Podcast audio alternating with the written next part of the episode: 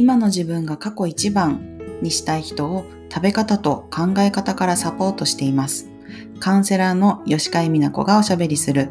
変わらなくていい、気づくだけで OK、音声配信です。理想はあるのに現実とのギャップを埋められないときにあなたの視点を変えるヒントになることをお伝えしています。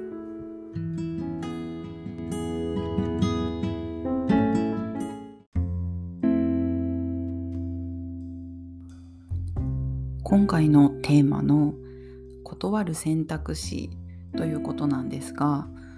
断る選択肢っていうとちょっと言葉がねこう仰々しいかとは思うんですが、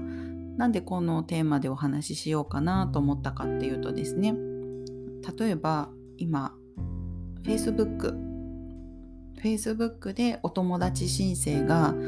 来たりとか、あとインスタグラムでフォローをされたりとかした時にフォローバックをするかどうかとか、お友達申請を承認するかどうかで結構ね戸惑われるっていう方が多くて相談を受けたので、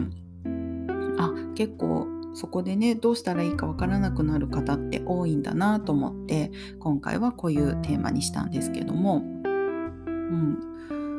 SNS でねこうフォローしたりされたりお友達の申請が来たり、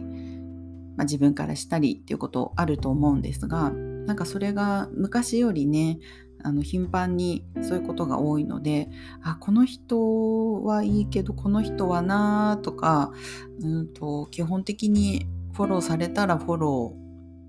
バックをしたいけど、でもなんかこの人の素性がよくわからないな、どこの誰だかわからないなと思って、そこでね悩まれて、でなんか返さないのも悪いのかなとか、すごくねその悩みって些細なことなようなんですけど、でもこう自分の貴重な時間だったりとか、あとそうやって考える悩むっていうことは自分が他にこうクリエイティブなことに使えるようなエネルギーもそこに向いてしまっているっていうことですよね。なのでね小さなことだけど日々日々起こることなので、ここをどうするかっていうのを決めるってすごくね、時間の節約になったり、あと自分のエネルギーの向くところをこう散漫にさせないとってもいい方法だと思うんですけれども、私はですね自分の中でいくつかルールは決めてます。全く知らない方はこの SNS は断るとか、断るって言ってもお友達申請していただいたけどこちらから承認は出せませんなんてメッセージはわざわざ送らないですけど、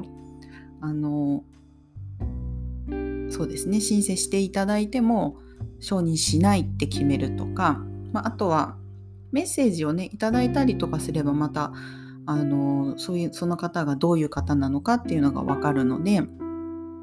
そこで考えたりはしますけど、基本的にメッセージがない状態で申請されて知らない人だったら承認はしないとかですね。あとインスタとかツイッターとかだったら、フォローしてくれてるけど明らかになんかこう個人がやってるものではないのかなっていうものはフォローバックしないとかですね、自分の中でルールを決めています。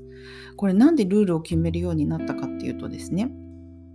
昔本当にまだ Facebook をやり始めだった時に、いろんな人からお友達申請ってある時から来るじゃないですか。友達の友達とか全く知らない人じゃないんでしょうけどお会いしたことない人とかですね、そういうつながりはあるけど相手のことよく知らない人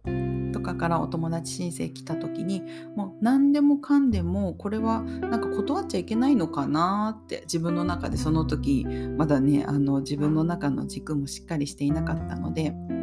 ブレブレだった時にはそうやって断っちゃいけないものかなって、で友達が多い方がいいのかなと思ってですね、こう何でもかんでも承認しちゃってたんですね、 Facebook のお友達来た時に。でそしたら自分のタイムラインに全然知らない人の全然知らない日常だったりとか、どこに行ったよとか何を食べたよとか誰と何をしたよみたいな、その全然知らない人たちのその投稿がですね、自分のタイムラインにいっぱい入ってきた時に、なんかすごく面白くなかったんですよね。面白くないっていう言い方は面白くないっていうと語弊がありますかね。なんか自分の関係ないものをいっぱい見せられると、やっぱり人って興味がなくなるじゃないですか。なんかそれがあって、何でもかんでも承認すればいいってもんでもないのねっていうのを、そこで私は学習してですね、それ以降は本当に知り合ってる人とか、この人とコンタクトを取りたいとか、そういう方とお友達になっていくっていうことをするようになりました。で、つい先日もですね、誰かを介してこう共通のね、お友達がいるような人からお友達申請が来て、で一瞬迷ったんですけど、でも私この人のことをもっと知りたいのかなとか、自分の投稿を見てほしいのかなって一旦考えたんですよね。でその時に自分のこの体の中の感覚っていうんですか、この人とつながって相手のこと知りたいなっていう、こうなんかワクワクっとしたような、こう体がポッと温かくなるような、そういう感じがなかったので承認しないっていうことをした時に、やっぱり自分の中で決める、場合によっては断る、断ってはないんですけど、実際にはでも自分の気持ち的には、あなたからのお友達申請を私はお断りしますっていうアクションは取ってなかったとしてもですね、承認しないっていうことは逆に言えばそういうことになるので、そういうふうに決めた時にすごくね、なんか軽くなった感じがしましたね。どうしようかなってこう思うよりも、自分で決めたことによって、